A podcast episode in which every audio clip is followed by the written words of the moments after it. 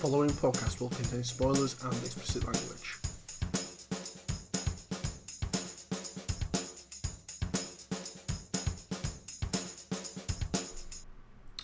Good evening and welcome to Sunday Afternoon Cinema with me, Christopher Windsor, and him, Michael Larkin. Hello, Mike. Hello, Chris. How are you? Uh, not bad, not bad. Are you enjoying being gainfully employed?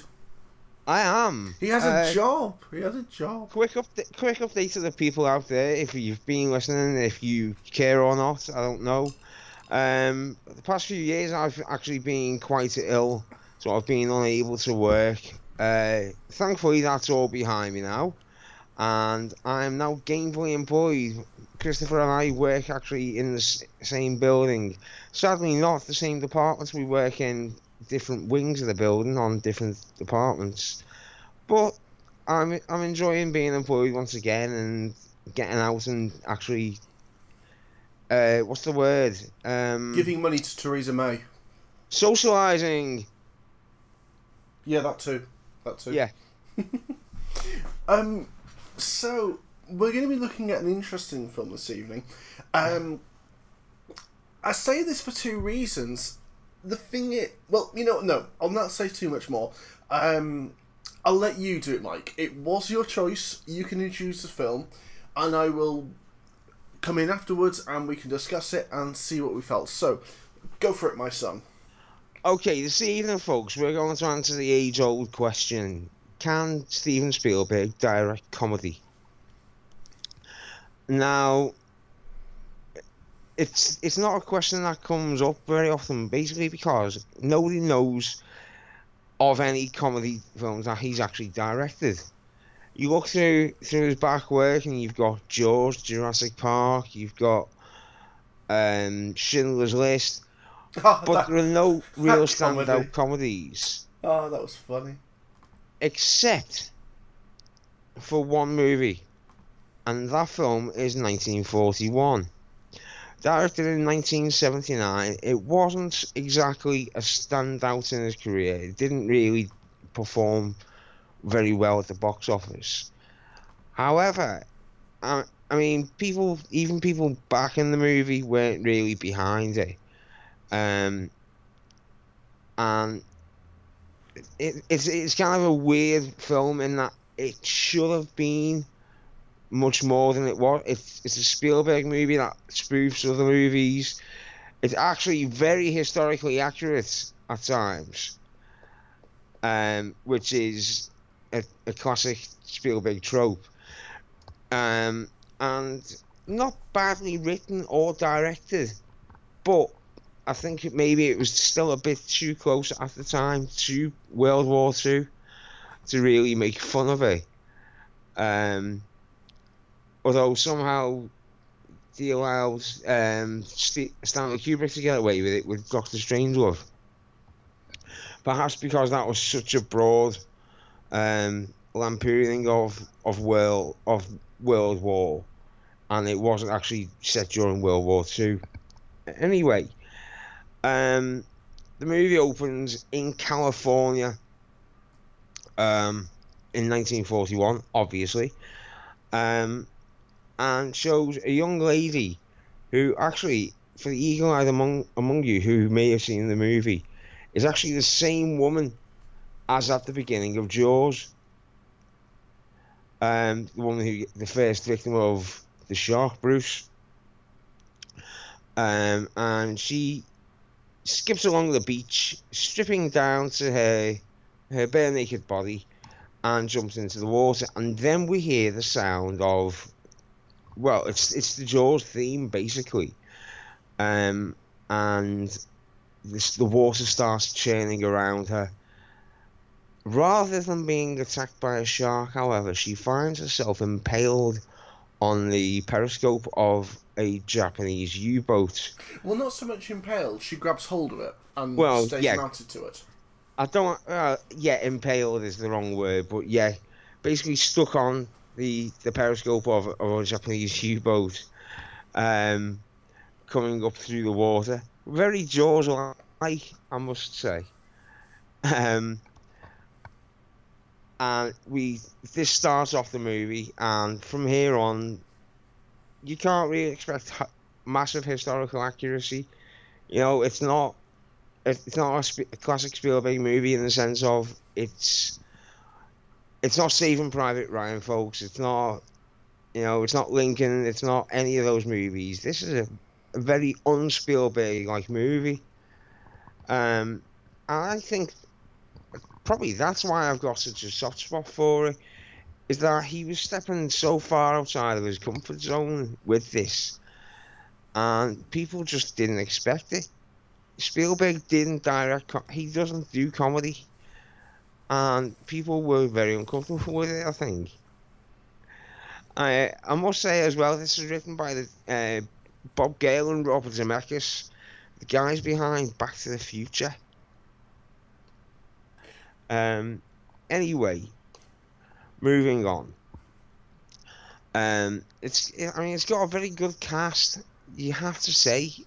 Um, I'm sure you'll agree yourself, Chris. It was a very strong cast. I mean, you know, we, we obviously can't go through all of the characters in this film um, because, for one I thing, there's so try. many of them, and secondly, it's so all over the place. I think it's impossible to try and keep up. But the big ones that you see are obviously people like um, Dan Aykroyd, uh, John Belushi.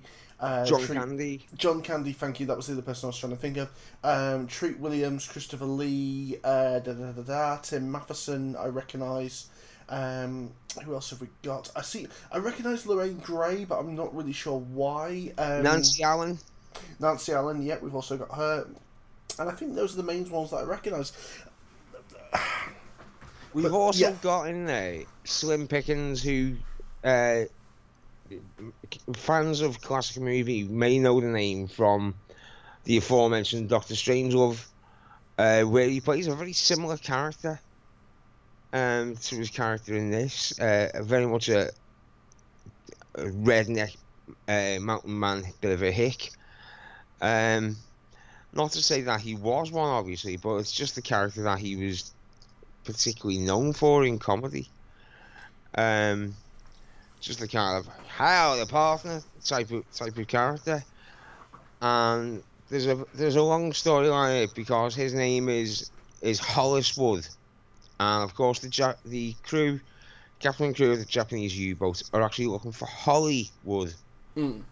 um, which leads to great misunderstanding between the two because Hollywood actually owns, um, I believe it's a Christmas tree farm, is it not? I'm not sure, to be honest. Um, I can't remember. It's it's been a few weeks since I've watched the movie. I was just starting to watch it when you called, so I was, I I did stop. It was just at the beginning, so I'm not not missing anything. But um, I think the answer to this question, can Spielberg direct comedy, is yes, he can, just not very well. Would you agree? Right. I think okay, okay. This was entirely incoherent to me. I knew there was a story. There was clearly a storyline going on. But it was so all over the place and so out of whack that I honestly found this a chore to watch. And I don't want to sound like a dick. I'm just being truthful. No, there are a lot of a lot of storyline threads to kind of keep try and keep up with, and I think that that's part of what makes it um not a bad movie, just not a terribly good movie. I don't mind slapstick comedy or films that go off in other directions and can change at a moment's notice. One of my favourite comedies of all time is still The Naked Gun. You know, I still think it's a wonderful horror comedy film, and it is slapstick. It is all over the place, but that works. And for this, it just doesn't seem to work for me. Right, Okay, so the thing about Steven Spielberg, can he write, can he direct comedy? Well, he's only done one, so he couldn't really say. The thing is, you couldn't, if you sat this in front of someone and said, "Who do you think directed this movie?" They wouldn't have a clue. There is nothing about this film that says this is a this is a Steven Spielberg film. You know, Apart from the the title credits, Well, okay. Take away the title credits. There is nothing distinctive about this film to suggest in any way why it is a, who it's particularly made by, and there are certain films where you get that. I mean, just looking at some of the masterpieces that Steven Spielberg has made, um, you know, you got Jaws, Close Encounters of, the- of the Third Kind, um, Extraterrestrial, E.T., uh, Poltergeist, although he was somewhat uncredited in that, um, the film Always Hook, Jurassic Park, Schindler's List, The Colour Purple, Empire of the Sun, just to name a few. This is a man who clearly knows what he's doing, and yet in this, I didn't get any feeling as to what he, the fact that he was behind this. I also kind of feel that as funny as Back to the Future 1, 2, and 3 were to an extent, because I'll be honest with you, I don't know much about Robert Zemeckis or Bob Gale's work. I'm not sure they're comedic writers either. I, I didn't find Back to the Future funny. I, I didn't think they were meant to be funny, to be perfectly honest with you. Um, I mean, I, I'm just interested as to what Robert Zemeckis has done. Looking at what he has done, apart from Forrest Gump, there's not. Owen. Owen. He did a. To be fair, he did do Who Framed Roger Rabbit. Uh, you know, He also did Gremlins. I didn't find that especially funny in all honesty, but yeah. Uh, did you did he do Gremlins? I'm not seeing that. Was he the writer Wait, behind Gremlins? Was it Gremlins? Who did Gremlins? That's a question. I'm sure he did Gremlins. I'm not seeing Uh. Let me let me just look.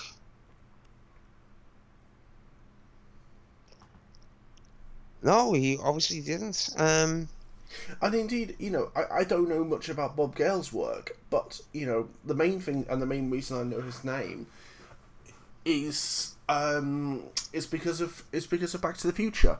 Um, right. I'm trying to be subjective here, and I'm really not trying to be horrible about this film because I think that in oh, Joe Dante. in in a second Sorry. viewing, there is the possibility that I might find something to like about this. The problem is, is I, I know I said this before, but it just feels so all over the place and disjointed. Yeah. I found it incredibly difficult to follow the storyline because it was flashing and, and moving around so often. It was like, can, can we just stay on one scene for more than 10 minutes so that I can actually get an idea of what I'm watching and following a script that I really found it frustrating and I found it quite boring to be perfectly honest with you. I th- I thought this this would have been probably handled better by a comedy a comedy director. So um, like John Landis, for instance. Possibly. Possibly. Um, I mean, whether it's because Spielberg was not used to comedy or whether it was the aforementioned, it was it was too close to World War Two. Mm. Um, I don't know. Uh, so what? Look, I don't want to be a complete downer on this. So what? What made you fall in love with this film to begin with? Um, you know, obviously you like this film because you chose it. So that what? What was it about this film that really? Um, that I must say, by the way. I'm guessing you, like me, have watched the uh, restored or remastered version, where it Um, comes up with a I- with a note saying about um, the ma- the dialogue may be awful and there may be lines on the screen during yeah, and it was al- it was also two and a half hours. The version I watched. Yeah, well, I did not you- make it in that far. the original version I watched wasn't wasn't that version. I mean, I, I've got. I, Sorry. again, this is this is kind of for me. It's it's the curse of Hollywood in that you know directors now seem to be going back to their previous works and thinking, how can I make this better? Mm. I know by making it worse. But you know, and, and and hey, I don't actually mind Steven Spielberg as a director, but it still makes me laugh when um, he made Indiana Four, and you heard him You're saying, gonna, you're gonna mention the fucking fridge, aren't you? Uh, No, no, no. What I was actually going to say about Indiana Jones 4 um, was that he basically said that he didn't like Indiana Jones 4 and he only made it because he wanted to make it. It's like, oh, you weren't saying that at the time, though, were you, Steven? But you wanted our money then, didn't you? So, Fucking yes. corporate chill. Who, who did he do that with? Let's just. Um, George Lucas, That was it. Yes, I didn't man who work. man who destroyed all of our fucking childhoods by remastering Oh, again that fucking I've- word remastering. I've got to say, The honestly, Star Wars trilogy. No, I'm sorry. I've got to. As much as I would not normally defend George Lucas because the man can't direct himself out of a paper bag, but if you seriously get upset by the remastering of Star Wars, the original trilogy, and indeed episodes one to three, grow the fuck up. Really? It's just a movie. No one's I- forcing you to watch it. No one forced you to buy it. Stop making claims. Oh, George Lucas made my childhood. Shut the fuck up and grow up. Seriously. And I know that you've not said that, Mike, but unfortunately, an awful lot of people did. It's like, you know what? If you only like the original trilogy, watch the original trilogy on DVD and leave it that way because that's. You can't get it. I'm sure you can on Amazon, surely. No. Or on eBay or Somebody something. somebody has put a version online of the original Okay, well, well, well, maybe not the original original, but the one that was brought out in um, was it uh, 1995 or whatever? Um, it was when yeah, it was around that time he started tinkering with it. yeah, um, and and that was actually okay. Um, That was actually that was okay because he didn't change it too much. no, all But it was it's, really it's when he starts adding adding creatures that look to be quite honest with like soccer puppets with fucking ping pong ball. fu- No, you leave them eyes. alone. I thought they were cute. But anyway, this isn't 1941. This is Star Wars. Um, yeah. Uh, back to the subject. yeah. Um, I, I, as I say, I the, the the original version I watched wasn't this version, Right. and I at the time, I mean, I was probably 18, 19, and certain times in my life I've gone through, as we all do, I think fandoms, and at the time, my big fandom was, it still is, the Blues Brothers, um, and John Belushi. I wanted everything with John Belushi in. So, for me, it was a trip to HMV, which was the only shop in Liverpool I could find this movie in on VHS. Yes, kids, this is how far back we're going 20 years um, to when I had to go to HMV and pay thirteen ninety nine for a cassette of this film just because I was such a big Belushi fan. Mhm. And the original version um, was actually a good half an hour shorter. right. So you can imagine how much bum fees added with that extra half an hour. And That just wasn't there in the original. I mean, the Blues Brothers director's cut, I think it was 11 minutes longer. Didn't need to be. But I'm not going to discredit it because the- changes were mainly cosmetic. It wasn't a massive change. If you want to watch a, a real director's cut, Robocop, 11, 30 seconds longer. And that's all in the Ed 209 scene where he blows the fuck out of the corporate suit. uh, that's all it is, just like 50 million more squibs in the guy's chest. What a, what a, what a superlative piece of directing that is. And that's all the director's cut needs to be, is really what, you know, what did the MPAA tell me I couldn't have? yeah. Yeah. I mean, If, sorry, go on. No, no. fi- Finish what you're saying.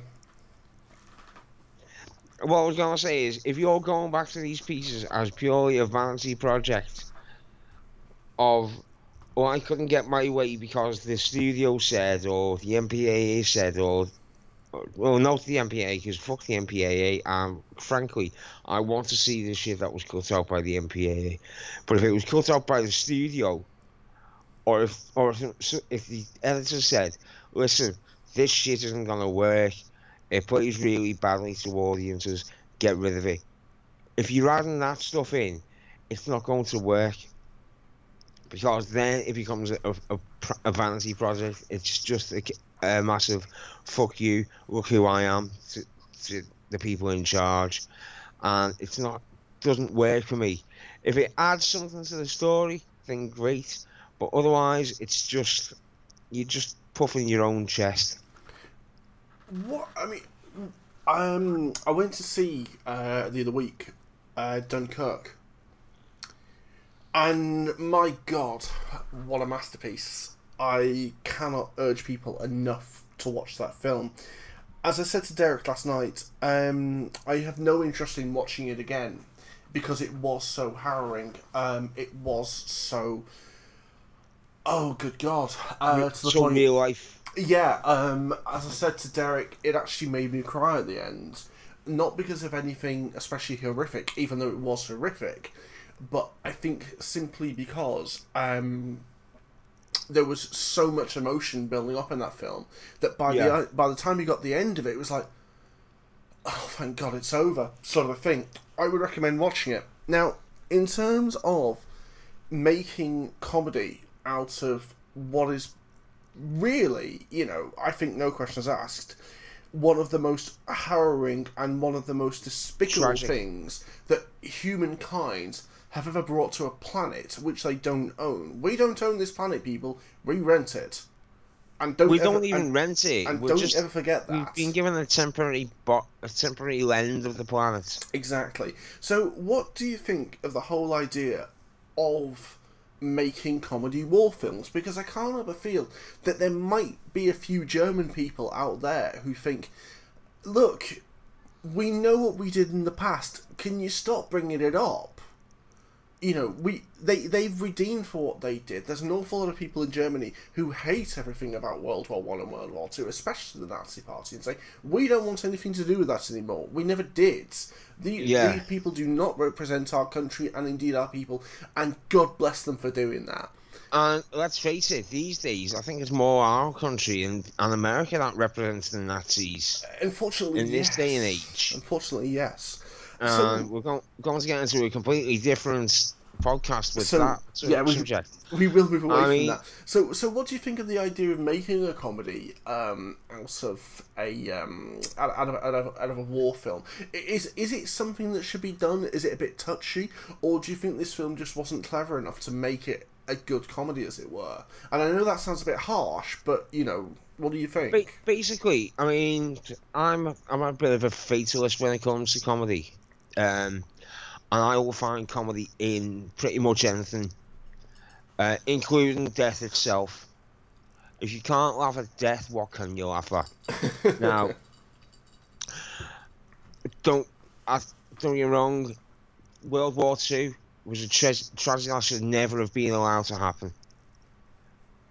But at the end of the day, this is a this is a film written by two Jewish guys, directed by a Jewish guy, that makes fun of something so serious. yeah, Um, and I think you've kind of got to respect that from their heritage. Um, that they can look at this and go, you know, there are funny stories that came from World War Two Yeah. that we can bring to the screen. I mean, if you look at the trivia page for this film, I'm just going to bring it up now. And yeah, I'm just looking at the run times now. By the way, the original run time was 118 minutes. which is the di- respectable. It's respectable, just a shade under the two hours. The director's cut is 146 minutes. So we're talking Yeah. 20, 28 minutes added to the runtime. That's, you know, unnecessary. Um, Yeah, that seems a bit long. Yeah. Okay, according to co-writer Bob Gale on the DVD documentary, many of the events in the movie are based on real incidents.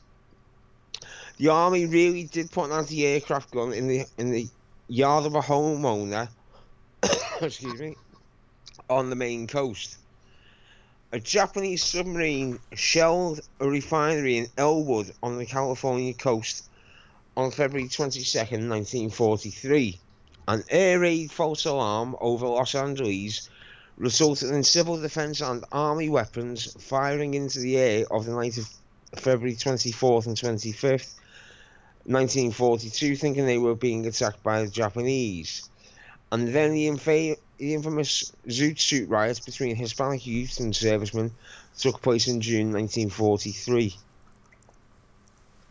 So, I mean, it is a story that's based somewhat in fact, and you look at these things and you go, really? You you put a piece of heavy artillery in someone's backyard? Well, they they were wanting to do that um, as recently as um, less than a century ago. Uh, I remember when the Olympics happened in London, there was talk about wanting to put anti-aircraft um, weaponry in, on on the top of people's ha- flats rather in in London because you know they were afraid that they were going to get bombed and let's be honest if as horrible as it, It was may, the 2012 Olympics. Was it the 2012 Olympics when it was held in London Yeah. it was wasn't it? Yeah there, there were talks of doing that because to be fair from the government's point of view there was a very real chance that if they were going to have any kind of a, tor- a terrorist attack it was probably going to be there. It was probably going to be in Olympic Park. And yes that's what they wanted to do. They wanted to move people out of their homes and put anti-artillery and stuff on top of people's flats in London. That's uh, that's kind of frightening. just a little, just a little. I mean, and you know, t- talking about making fun, or well, okay, let, let's distinguish that. Is it? It's not making fun. I don't think it's making fun. I think I that's don't, wrong. I don't, I I don't think think, it's it is. It's making not saying, you know, it's not.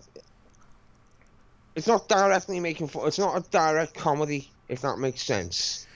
No. Um, what what it, it- just reminded me of, sorry, was um, Black Blackadder goes forth. Yeah, it's Which got, it's got that kind of feel to it. I mean, nobody, nobody ever looked at Blackadder goes forth and said that's disrespectful. no, not at all. Um, and yes, it was set in the same World War, um, and was infinitely more comedic. Well, that was nineteen. That was the nineteen fourteen war, wasn't it? It wasn't World War Two. Oh, sorry, that was sorry, that was the Great War. Yeah, sorry, Uh, um, was in the World War. One. But infinitely more comedic in its in its style and tone. Nobody ever said that was disrespectful in No, any I kind thi- of way. I think if anyone, I think if anything, people said it was incredibly respectful. Yeah, I mean, especially the end scene. And if Oh, you've God. never seen this episode, folks, for a comedy series that has such wonderful characters and, and writing, the end scene of this comedy show, the very final scene of the final episode, is heartbreaking. Absolutely heartbreaking. F- the first time I watched, I watched it, and even now when I watch it, I cry. I think it's fair to say that if you don't cry, or at the very least well up a little bit, at the very end scene of Blackadder goes forth, then you have no soul. You Absolutely. really don't. There's something. There's something wrong with you if you don't find that upsetting. You are broken as a human. You are defective. I'm sorry if that offends anyone, but it happens to be true. Yeah, No, if, if that offends, if you get offended at that and you don't cry at Blackadder goes forth, then quite frankly, fuck you. because you are you are not a person.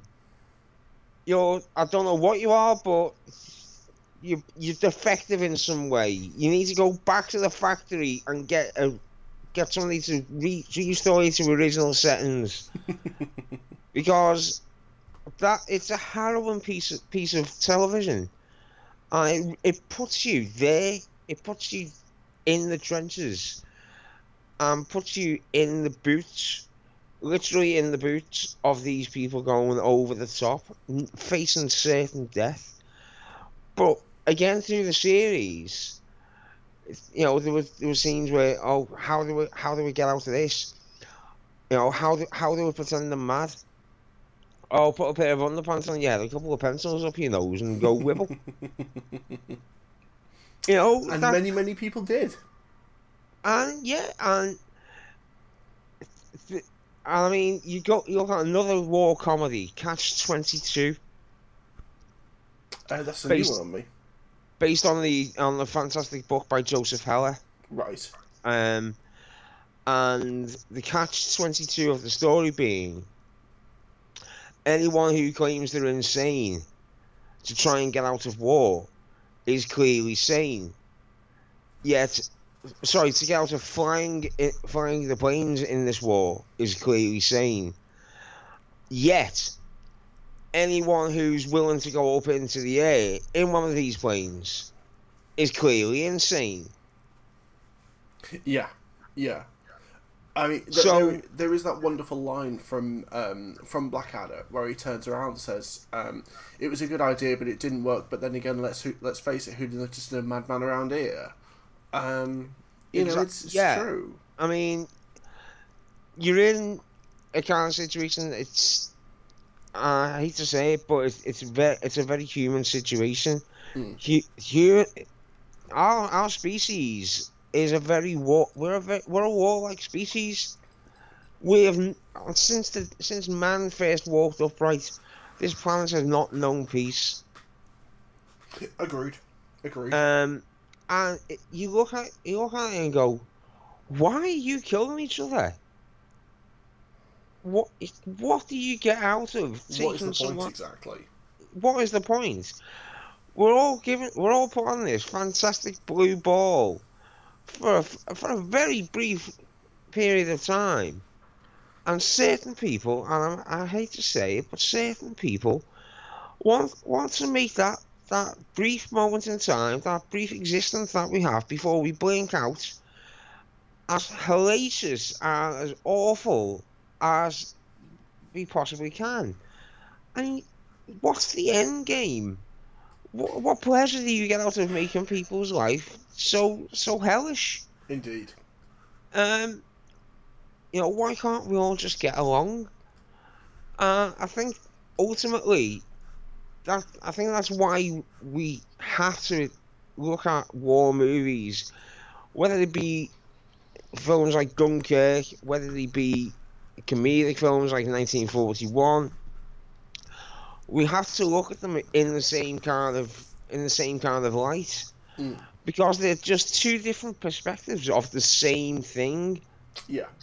Yeah. and you know any you know if art is very subjective and v- movies even more so what's a masterpiece to one is garbage to another you can look at a painting for instance in the Louvre or in the Museum of Modern Art or any museum around the world and your view of that painting will be completely different from mine, from someone else's, from X, Y, and Z. And that's the beauty of art, is that it is subjective. Um, I've always been of the opinion that really offence can only ever be taken, not given. Mm.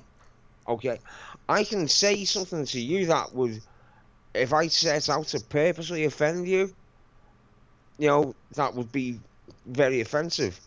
But only if you're it's that way inclined. If you if you know me and you know I'm taking the piss, then you're not going to be offended.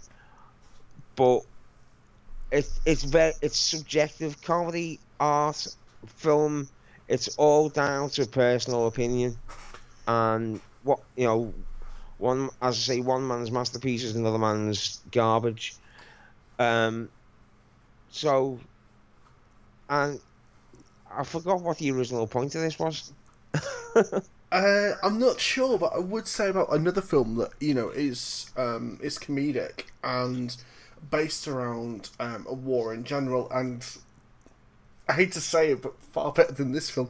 Um, sorry, is uh, Life is Beautiful, and it's a stunning film. Um, it just just to give a brief synopsis of it, um, it's basically about a open-minded Jewish librarian and his son who become victims of the Holocaust. He uses a perfect mixture of will, humour, and imagination to protect his son from the dangers around their camp, and it's such it's a wonderful film. It, it's such a I, I can't remember that much of it because it's been a very, I, I saw it when I um I was in college almost uh, 17 years ago, but it was absolutely delightful, and I really would urge anybody to see it. Again, it's a film that you wouldn't necessarily watch multiple times, but I think it is a wonderful film.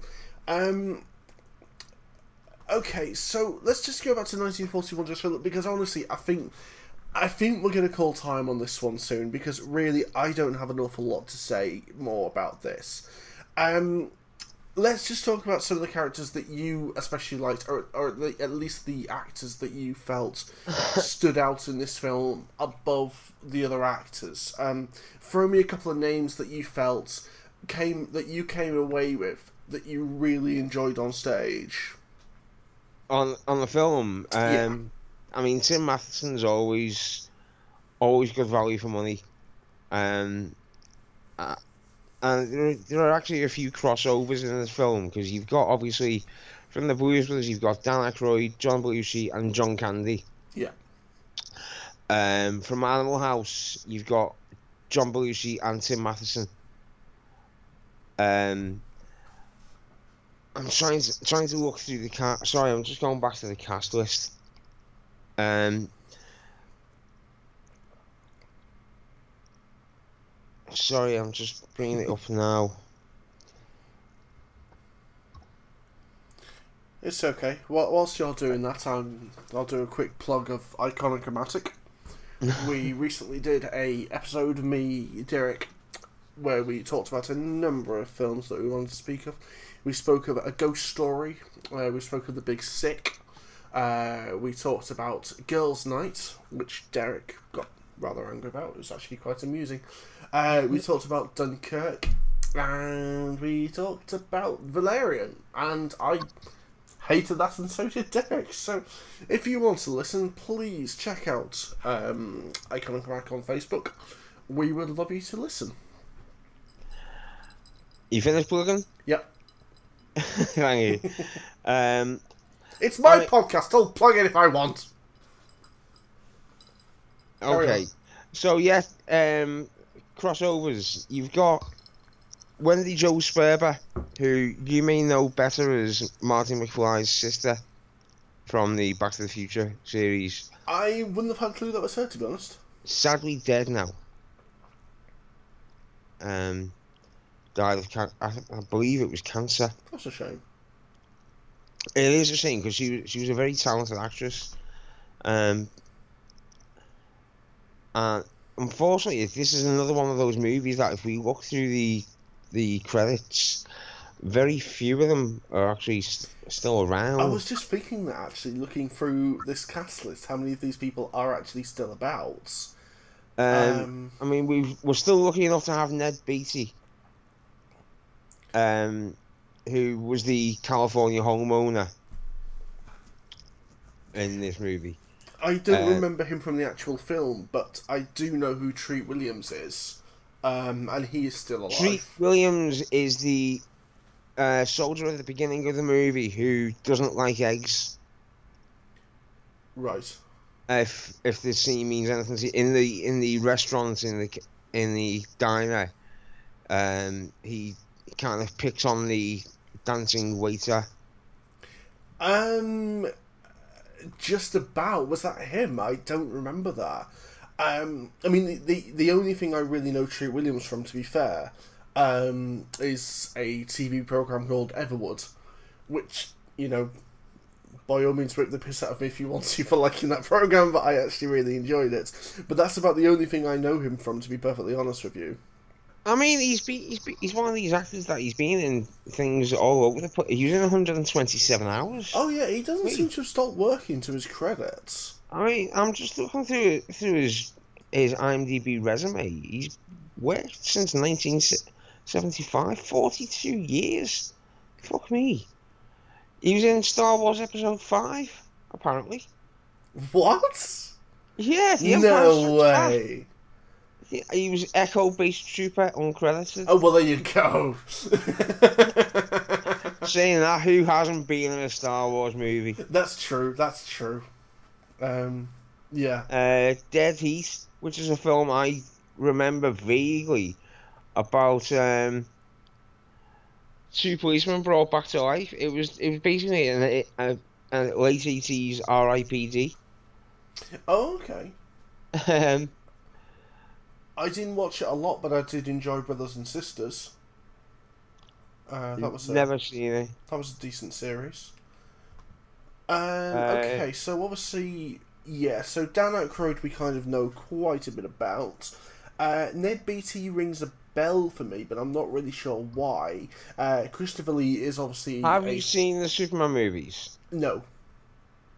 Uh, in that case, what I'm going to say next is got kind of pointless because he was in Superman. He was Lex Luthor's kind of sidekick. Oh, he was the sheriff in Toy Story 3. That'll That's be. That could, he was also in Rango. He was the mayor. Was he the sheriff? Oh, no, he was the bear, sorry. He was the bear in Toy Story What's so 3. the bear? Yeah. That's why I recognise his name. Charlie Wilson's War. Thunderpants. That's a that's a fun little movie. You say he was in Django's Unchained? So I've actually got that to no, watch. he was in Rango. Oh, Rango, sorry, I do apologise. I've got that to watch soon, very soon. actually. Um, He he was also in Deliverance. I've never seen I've never seen that, you know. You're aware of it though. Oh, You- very well. I'm aware, you know, as much as anybody can be. It's it's one of those films where it's just, you know, it's famous for It's- certain bits. it's it's in the public consciousness. Uh, John Belushi, obviously, what um, is he still with us? No, he's dead. No, he's he's long dead. Um, he died from a speedball. right. Um, which you obviously not familiar with. It. It's a mixture. Apparently, it's a mixture of uh, cocaine and I think it's heroin. Well, I guess if you can afford it, Well, yeah. then fair play. I can't afford it, but that doesn't, you know. Um, Dan Aykroyd, we've still got around. Um, Christopher Lee sadly died a couple of years ago. Um, yes. though not before he got to give us his heavy metal concept album, which uh, I've I've heard excerpts of it and it sounds wonderful. if, if you can imagine Christopher Lee singing uh, heavy metal based on the life of I, I can't remember which which member of royalty it was, um, but from kind of centuries ago. Um, Nancy Allen as Donna Stratton. from RoboCop, that's the only thing I remember from. Oh come on, I I'm just gonna look at her. Oh Her God, resume. that's why I know him.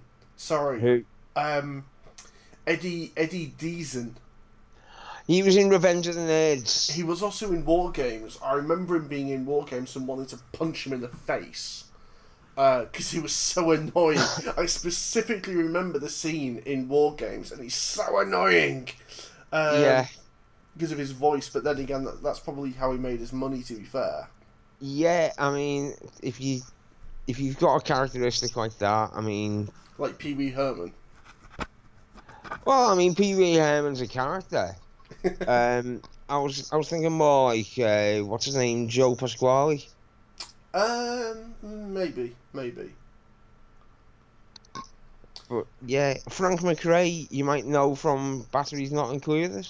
Uh, I don't remember him in that, but it's been a long time since I've seen that. But I do want to talk about that at some point. Um, the aforementioned Slim Pickens. I mean, this Uh, is a massive cast. Yeah, oh, I mean, huge. you even got Michael McKean pops up. It could have had James Caan in it. He wasn't credited, but he was in it. It's yeah, Sailor and Fight. Penny Marshall. God. Penny Marshall, isn't he? Okay, okay. So, let's say someone hasn't seen this film. How would you sell this to them? That they should go out tonight and look it up on Netflix or Amazon or other streaming, The streaming service of your choice. Yep. How would you sell this to people, and why should they watch it? Uh, probably they shouldn't, because the as I, as I mentioned, the, you you're only going to see the extended version which bastardizes the original. Okay, but Um, if they're going to see the original, why should they watch the original version? If they can find it, why should they watch it? If they can find it, I mean, in the original version, it's a very funny movie uh, that doesn't overstay its welcome in the way that the extended edition does. Um, I, again, as I mentioned before, I fell in love with it because of my previous affinity with the Blues Brothers, um, and that's how I got into the wide the wider works of uh, both John Belushi and Dan Aykroyd. So for me, it was it was kind of more of a more of a curiosity for me because I'd already seen all of the other movies together apart from this one.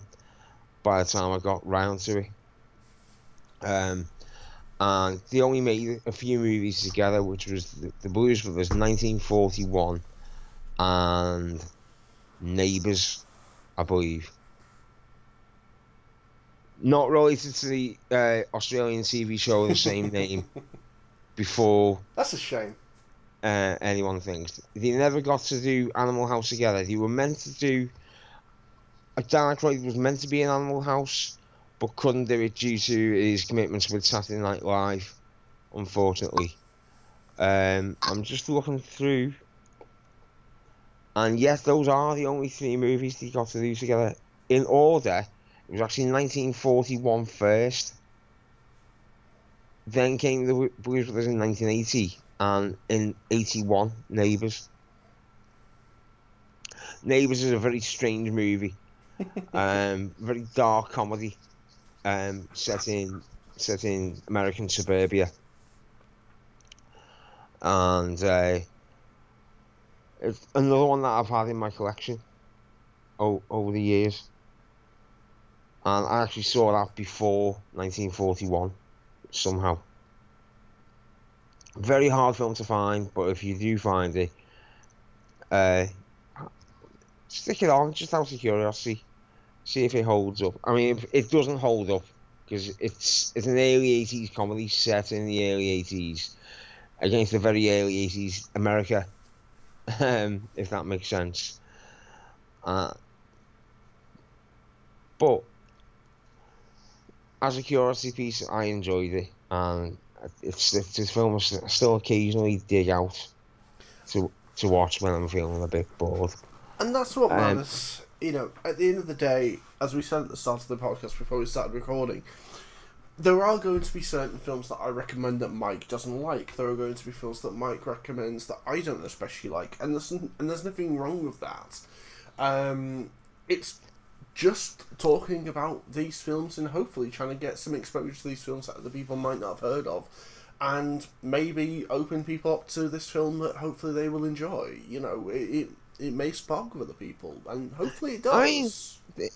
I you never know if one person watches this movie, if you can find the original version, and gets even part of what I got out of it the first time I saw it, I'll, I'll class that as a bit of a, a bit of a success, a bit of a win, Mm. if I'm being quite honest. Um, and again, we're, we're not always going to agree, and people can respectfully disagree when it comes to movies. Again, because one man's master, one man's piece of art is another man's, you know, throwaway piece of piece of rubbish, and that's what art is meant to be. It's not meant to be all encompassing. We're not all meant to love the same thing.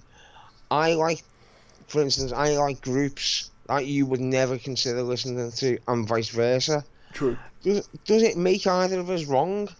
No.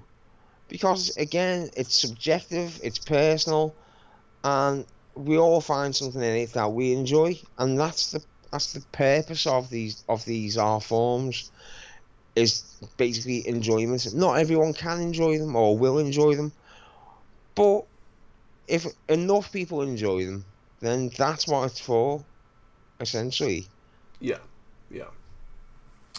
Well, I think that's a good place to end. So, I will say, you know, I'm sorry this has been a bit shorter this week, guys. Um, you know, it it's not a ref- it, it is and it isn't a reflection of the film. I didn't have an awful lot to say about it. It, it this will happen. Um you know it's happened before and it will probably happen again. Um you know so Oh, sorry undoubtedly. sorry that it's a little bit shorter than usual.